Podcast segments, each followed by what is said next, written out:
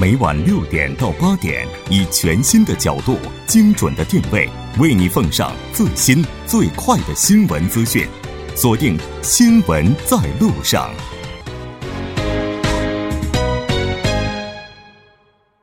好了，半点过后欢迎回来呢，这里是正在为您直播的 T B S E F M 调频 一零一点三 新闻在路上，稍后是广告时间，广告过后为您带来我们今天的第四部节目。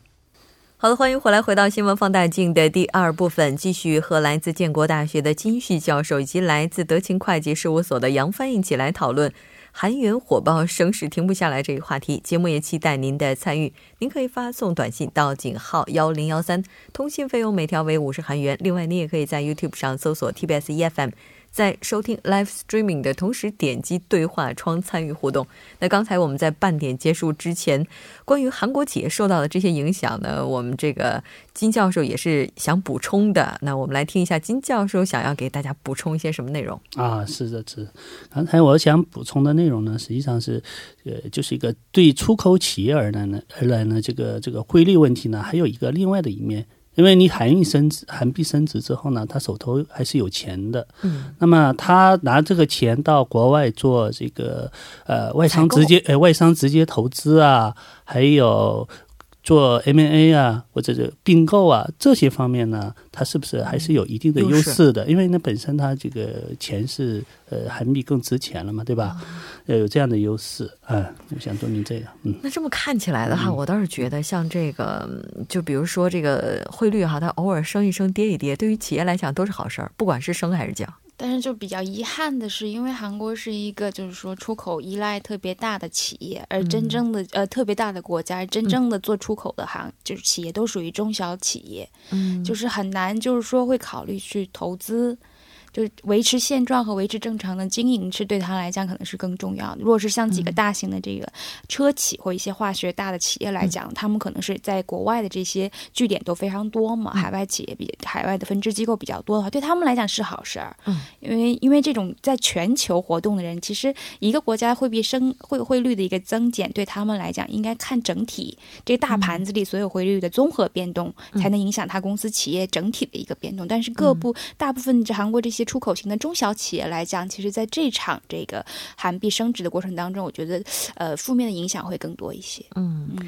那你像这个韩币它如果一直升值的话，刚才咱们也提到了，对于韩国整体的经济来讲，它带来的不利影响是负面的影响是更大一些的。央行是不是会出手干预呢？有没有可能？ 嗯, 嗯，这个呢我看了一下啊，就是现在目前来说呢，韩国的金融当局呢，他的观点呢啊，他呃不想介入这个市场。因为因为什么呢？他把这个韩币的，以他们的视觉来说呢，把这个这次的汇率问题呢看着比较短期现象，不可能看作是长期的一个一个趋势。这个是第一个一个原原因。另外一个原因呢，呃，大家也知道，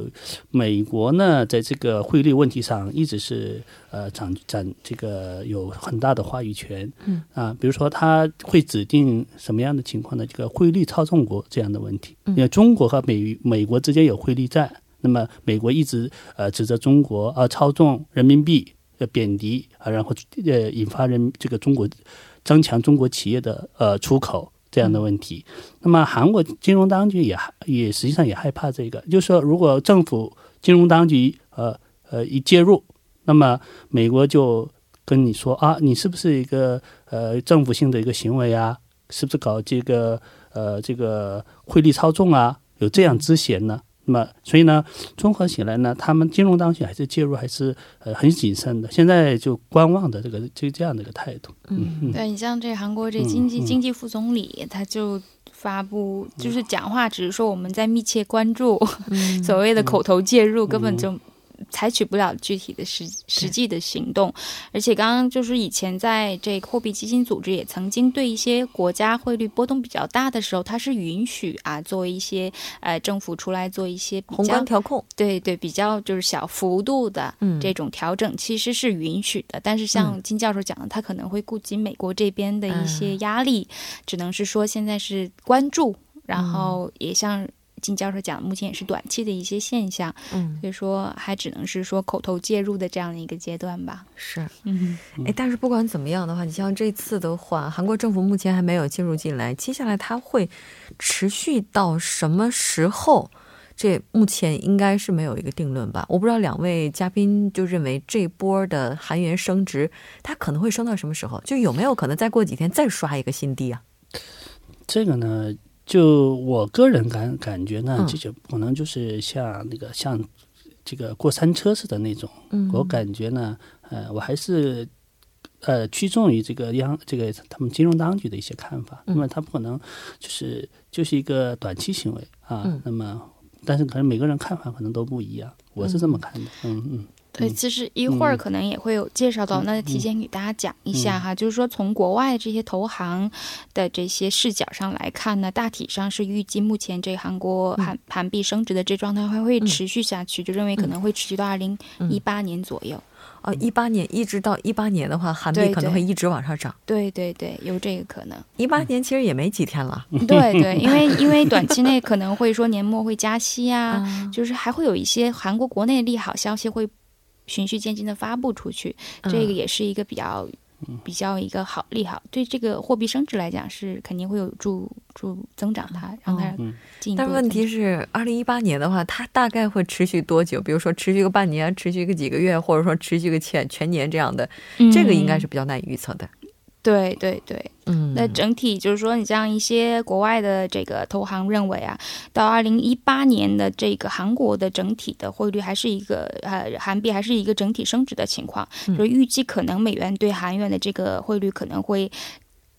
至少哈，啊，会停留在一零七零左右这样的一个时间，一零七零，对对，就是有可能再往下跌，对，而且二零一九年很有可能还会走向一零三零这样的一个底线。嗯哇，对，因为因为这个韩国的这个国内的一些政治情况，包括国内的一些经济的一个向好，嗯，再加上周边的这些政治紧张状态，现在是都在趋向于一个回暖的一个状态嘛。这些不安因素是在解除的过程当中，嗯，也就是说，这个国家的资产和收益都有可能会上升。嗯，那作为一些对钱比较敏感的投资者来讲呢，还是更愿意选择更安全的货币。嗯，对，是的。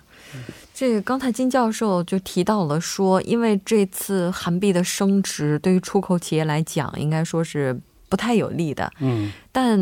当然，出口企业他们遭遇不利的时候，肯定有一部分人是获利的。嗯，咱们就来看看这次的汇率变动，受益的企业都有哪些？这个像，嗯，呃。像这个半导体这样的企业呢，他们我看了一个资料呢，他现在呢都不，他已经已经这个三季度他已经挣了很多钱嘛，嗯，那么他现在呢把这些钱呢不进行投资，就存到银行里，嗯，就是观望当中，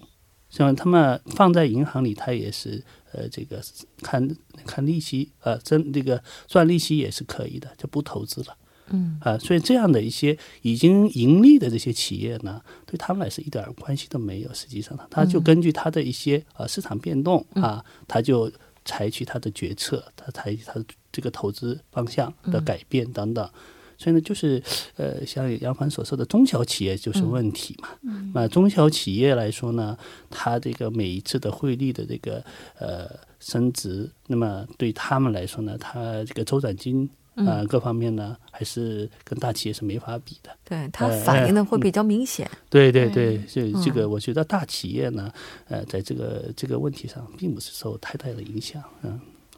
也就是说，这么算起来的话，嗯、越是经济体规模比较小的企业，它可能在遭遇这样一些问题的时候。它反映的就会最大一些。对对，不管是利好方面呢，还是利空方面，对他们来讲都是体现的是最敏感的。但是说，就是说受益的企业来讲，我们说出口现在是受创，那相反的、嗯、就是说大家就公股一些企业就进口型企业，嗯，可能说像消费领域的、嗯、啊，服务领域，就是说去国外购买东西进来的这些企业来讲，嗯、包括还有旅游，就是说我们出去旅游不得了嘛、嗯？消费者现在我们韩国的这个韩币值钱了，嗯、那如果单纯在韩国国内来看，这个值钱不值钱，之前对我没有影响的，嗯，只是跟美元相对比而言，我们觉得有值值钱。那就是说出去旅游、去免税店买东西、去海外旅游来讲，旅游业和一些消费领域。嗯和一些消费品，嗯，或者说一些服务行业、流通业这一方面，我觉得是应该是友好、嗯、但是呃，毕竟韩国的 G D P 的这个贡献度呢还是在制造领域和出口行业、嗯、所以说呃受益呢肯定是这些企业在受益，至于它能不能抵冲那些受创的这个量来讲就不好说、嗯、就是说这个利弊能不能对冲目前还是个问题。对、嗯、但是有一点我我我要再补充一下，就是那个比如说这个旅游企业啊，就这这回就好了，韩中中国的这方这个这边呢就开始这欢迎这个韩国的这个旅游团团体了，因为韩国这边值钱了嘛，韩国的旅游者啊、嗯呃这个选择中国去旅游，就中韩关系也缓解了嘛、嗯、这样的话愿意去中国去花钱，那么中方那边是有利的，但是呢反过来这个中国的这个消费者到韩国来去这个消费的时候呢，他可能是觉得韩币升值的话那会顾忌一些这样的一些东西贵了一些啊、嗯、那么是不是韩国也担心这个，实际上是嗯嗯嗯这那如果要是按照这么来算的话，就算是韩币一直升值，这受益的也是海外游啊，在国内的话是吧？对，就是啊、你是救济国外的消费。对啊，这是去国外消费的人开始变多了，嗯、在国内消费。对、啊，因为这个升值代表着国民收入的增加，嗯，就每个人个人的收入的增加，当然企业的收入也增加，它可以适合他去投资。嗯、刚刚有金教授去再投资、嗯，但并不是所有企业都有那些财源可以再投资。但真正的来讲，还是消费者自己的这个收入。嗯、但这个我觉得跟跟文总统的这个目前的经济政策其实也蛮符合的，嗯、因为他现在就是想提高国民收入嘛，嗯，提高福利、国民收入。当然这个呢，只、嗯、是跟国外的这。一些消费对比而言，我们能体会到自己的这个购买力在提高、嗯、但如果没有这类对比的话，其实我们的钱其实也还是正常的体会的钱包钱包里的钱该是多少多少还是多少、就是、不会因为汇率的增加就突然觉得我有钱特别的饱。但是你在这个韩国赚钱然后到去中国花，那你感觉是啊，这会儿是这个肯定这回是有利了这会儿应该是感觉不太一样了嗯，那其实你像我们之前在报道当中也提到过，我们在节目当中也报过，就是说韩国和加拿大就签了货币互换协议，而且这个互换协议的话也是给整个韩国的这个金融市场带来了很大的保障作用哈、嗯、那这个会不会也是影响这次韩币升值的一个比较直接的原因呢？啊，那肯定是的啊。其中我看到的一个很重要的一块就是这个韩国和这个加拿大啊、呃，此次的这个货币互换协定嘛，此前呢，呃，我们也追溯到这个韩国的货币互换协定当中呢，它已经跟中国呀，还有这个日本呐、啊，美国也都签署过这样的货币互换协定，但这次跟，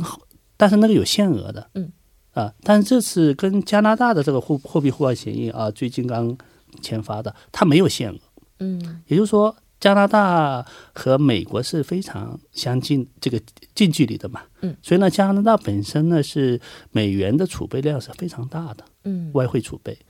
这样呢，假如说韩国有什么金融危机啊这样的问题的呃发生啊，那么他跟加拿大的签署这个协定呢，就他呃他申请多少的货币汇兑换，他就加拿大有可以给他兑换多少，嗯，啊，跟信用保证一样。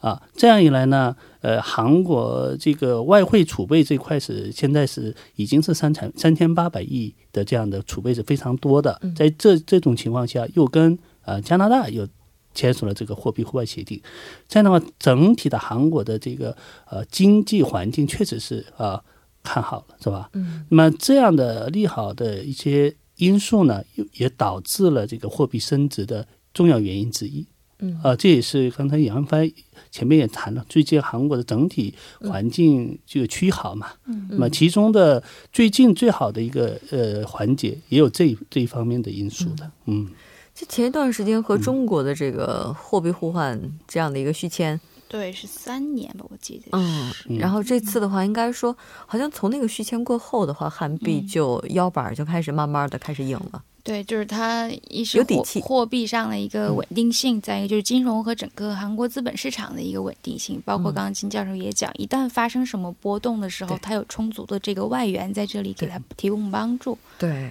对有一个缓冲地带是非常重要的。是的是的，嗯，所以这个韩国整体这个外汇储备这个这一块它有一个定心丸，嗯、呃，这么这样的话对维维护它的经济和金融环境还是很有帮助的。对，没错。嗯，嗯那其实你像这次韩币的话，一直不断的往上升。刚才我们也是谈到了一些声音哈，就除了我们刚才提到的这种积极的或者说比较负面的声音之外，还有哪些看法呢？咱们来整理一下。嗯嗯，我们来请两位嘉宾，谁来帮我们做一下这个？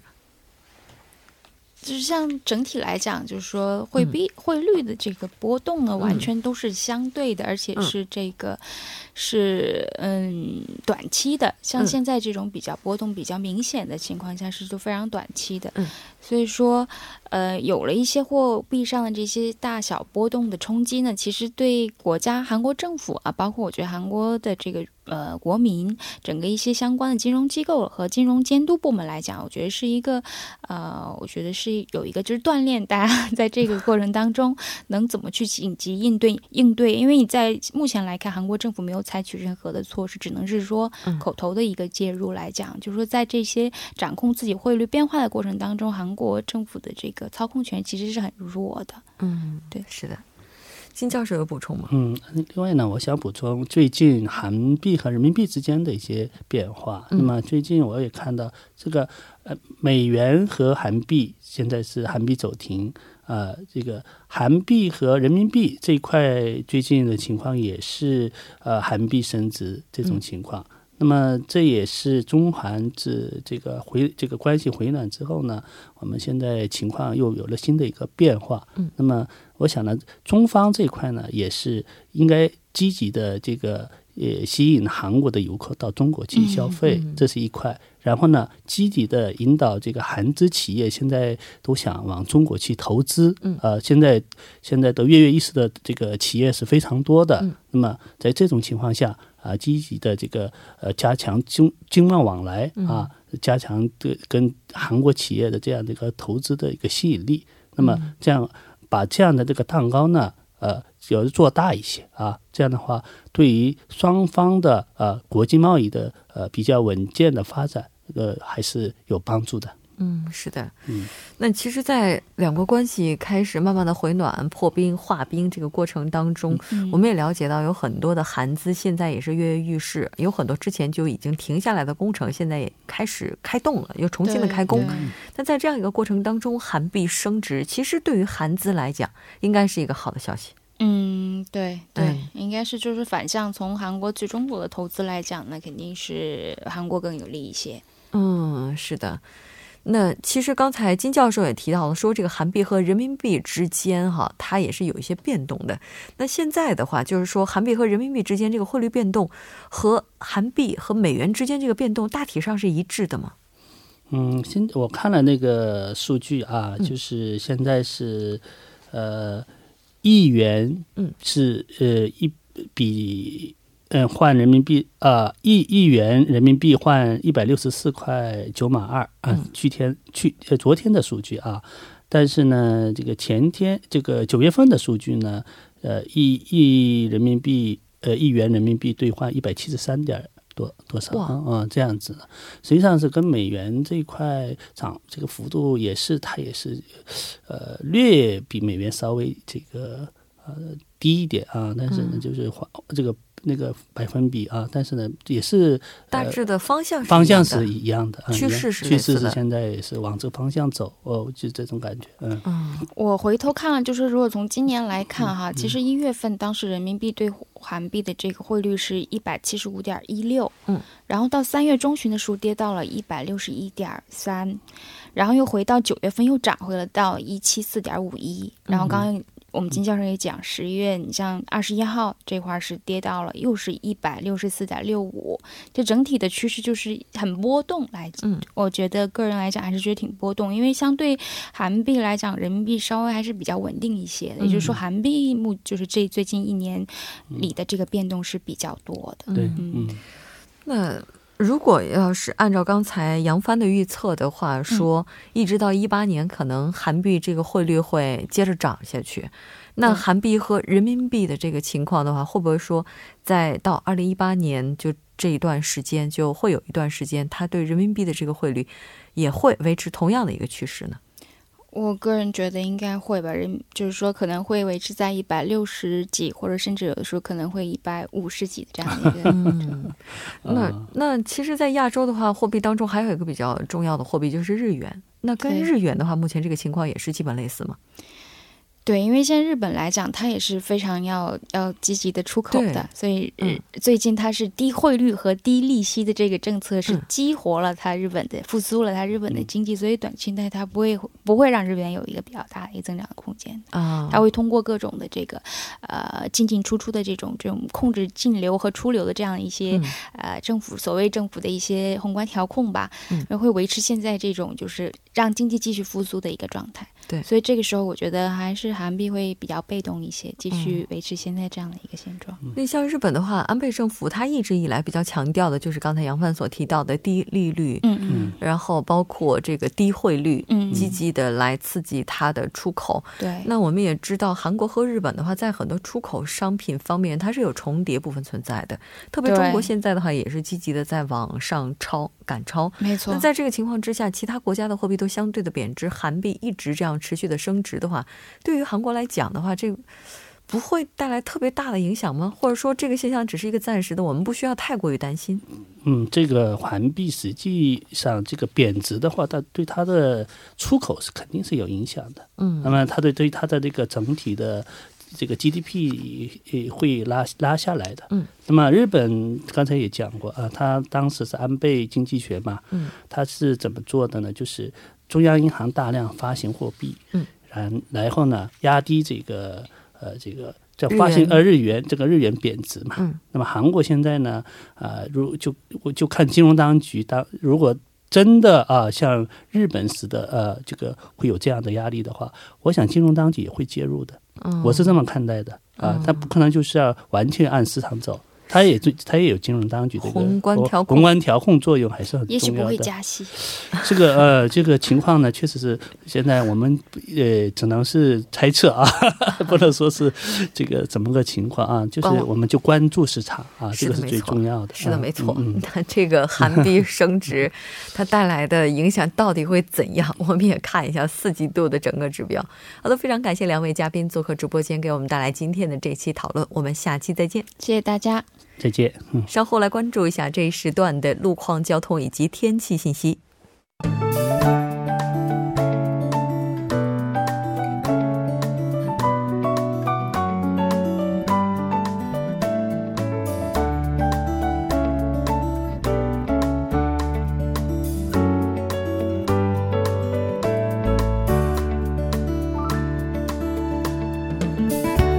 晚间七点五十三分，依然是由程琛为大家带来这一时段的路况及天气信息。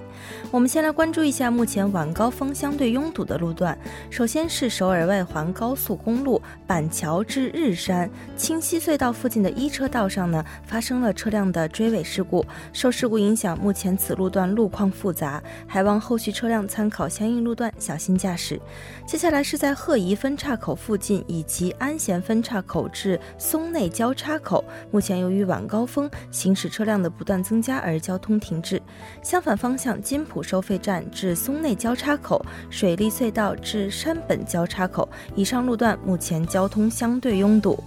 好的，我们把目光转移到奥林匹克大陆河南方向棒花大桥至嘉阳大桥这一路段的三车道呢，刚刚发生了车辆的追尾事故，还望后续车辆参考相应路段小心驾驶。最后再来关注一下天气，明天韩国全国的气温还会持续低迷，降雪还会继续。首尔市未来二十四小时的天气预报是这样的，今天夜间至明天凌晨多云转小雪，最低气温零下二度，明天白天多云，最高气温三度。好的，以上就是今天这一时段的天气与路况信息，我们明天见。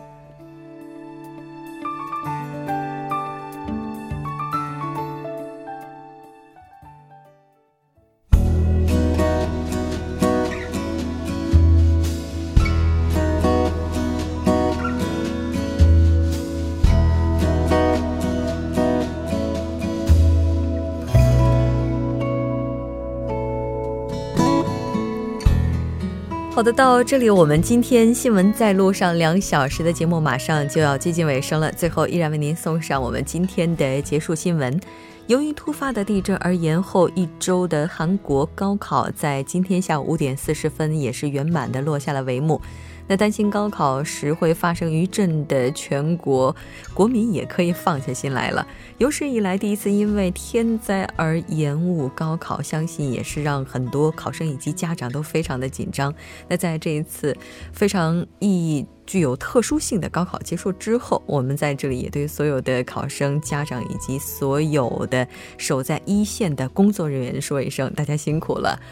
那对于很多朋友来讲的话，此时此刻也许是狂欢的时刻。那在这里呢，我们也希望呢，考生朋友接下来能够以更加积极的心态去面临报考。不管怎么样，相信努力过、拼搏过，您就是最棒的考生。